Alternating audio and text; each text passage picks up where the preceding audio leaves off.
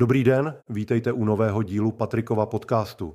Dnes bude sice na první pohled řeč o situaci ve společnosti OpenAI, ale to jen opravdu na první pohled.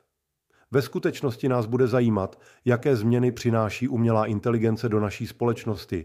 A ta otázka, zda to nemohl být důvod Altmanova vyhazovu, zůstane jen jako hypotetika, na závěr spíše pro formu našeho povídání. O odvolání Sama Altmana z postu šéfa vedoucí umělointeligenční společnosti OpenAI už bylo řečeno mnoho.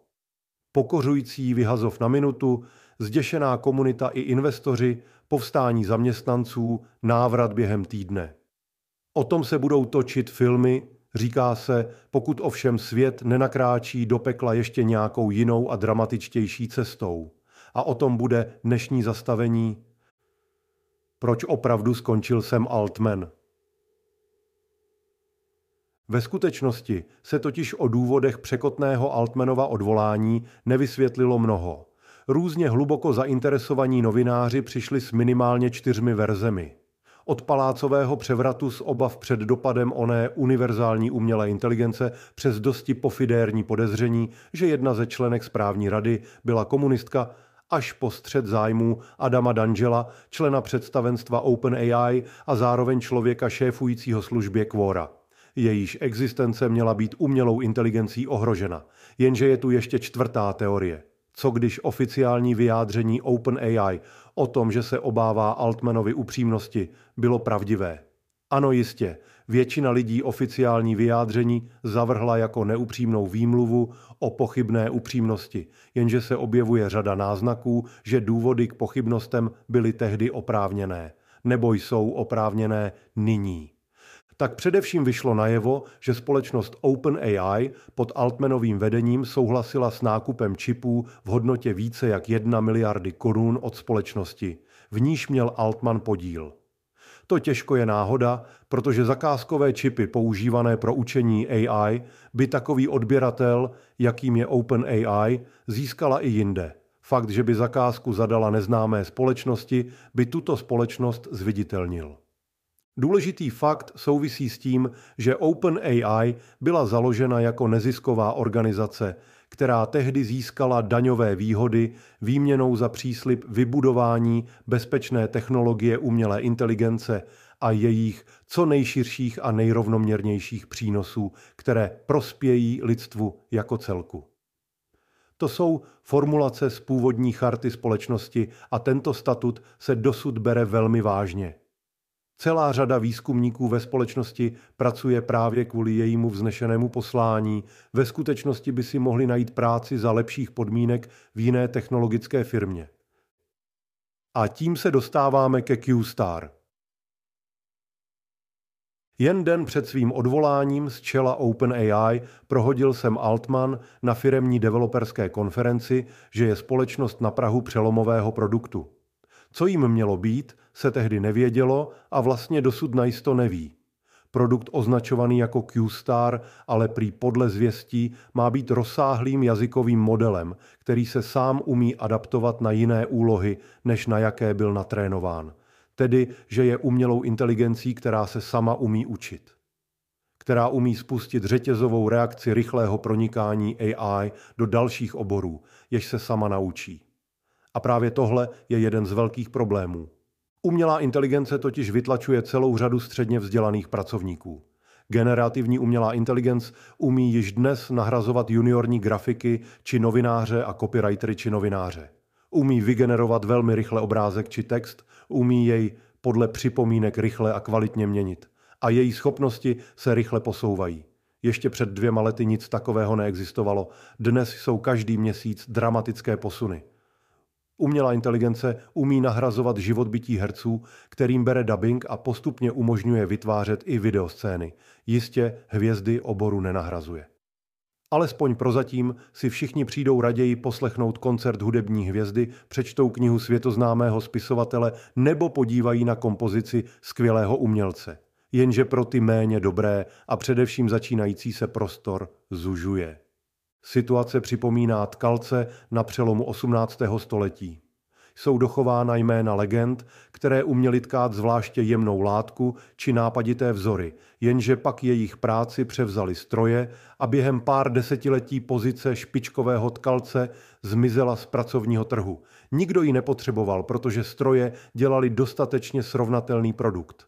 Blahobyt druhé poloviny dvacátého století byl založený na schopnosti společnosti zaměstnat a dobře zaplatit průměrného zaměstnance, tedy muže s vyšším středoškolským vzděláním, který pracoval v továrně a výrobou pokročilého strojírenského produktu zajistil sebe a svou rodinu. Trhliny v tomto společenském uspořádání přišly v osmdesátých letech minulého století, kdy se značná část takové výroby přesunula do Asie a zbývající pracovní pozice vyžadovaly vyšší vzdělání i specializaci, protože pokud se práce začala do U S A a Evropy vracet, tak prostřednictvím automatizace. V U S A a západní Evropě od sedmdesátých let reálné příjmy této skupiny obyvatelstva stagnují. Je zajímavé sledovat, jak se s tímto problémem demokratická společnost potýká. Od doby, kdy je problém ekonomicky i společensky zřetelný, se ukazuje, jak malá je ve skutečnosti politická reprezentace dělnictva. V U S A původně demokratická strana byla stranou dělnictva, dnes ale reprezentuje spíše jeho špičky, rozhodně ne řadového dělníka. V Česku po ústupu Č S S D došlo k vymizení dělnických stran a podobně jako v U S A o desetiletí dříve k vymizení dělnické a nižší středostavovské politické reprezentace. Dělnické elity přestala reprezentovat O D S a TOP nula devět se jejich pravicovým zastáncem nikdy nestala. Takže politické vakuum rychle převzalo Babišovo ANO a protisystémové strany. Když si umělá inteligence přijde pro ty, kdo mají politickou moc? V západní společnosti jev popisuje Thomas Piketty a Amory Gethin, pařížská ekonomická škola, když dokladují postupné vymizení politické reprezentace zájmů dělnické a nižší středostavovské třídy, které je v příkrém protikladu vůči počtu členů této třídy ve společnosti.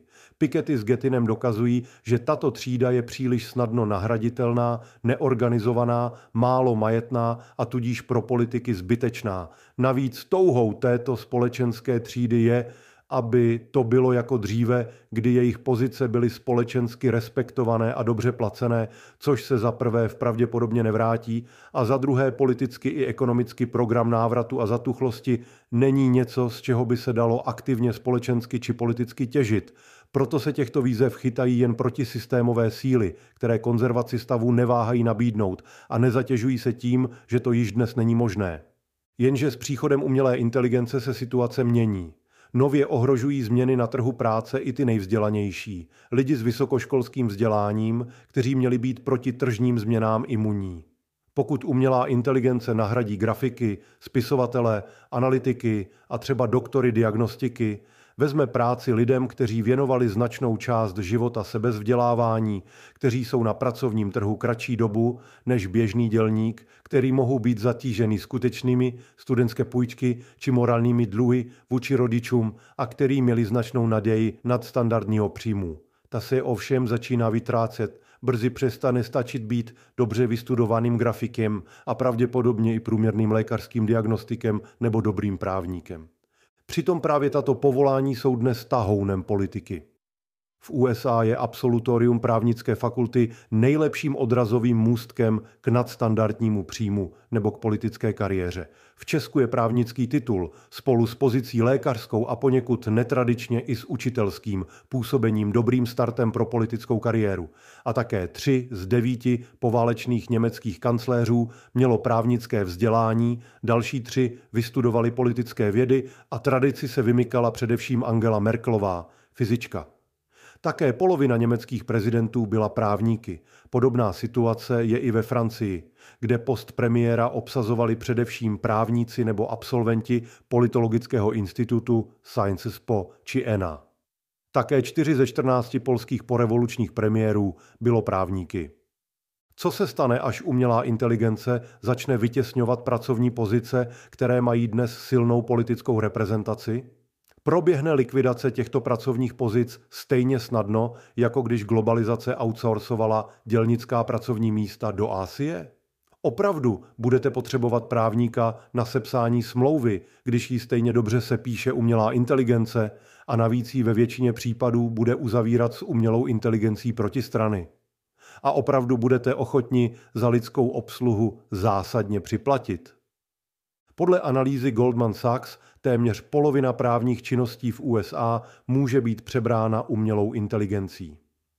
V U S A se tak ještě rozšíří příjmové nůžky mezi právníky, kdy skvělí právníci berou v průměru trojnásobek příjmu běžných právníků. Pracovní pozice vůči umělé inteligenci uhájí jen ti nejlepší. Ale co s těmi ostatními? V dlouhodobém horizontu se umělá inteligence jistě stane přínosem, jakým se staly třeba automatické tkalcovské stroje. Krátkodobě má ale potenciál destabilizovat politické i společenské struktury a tím významně změnit směřování lidské civilizace.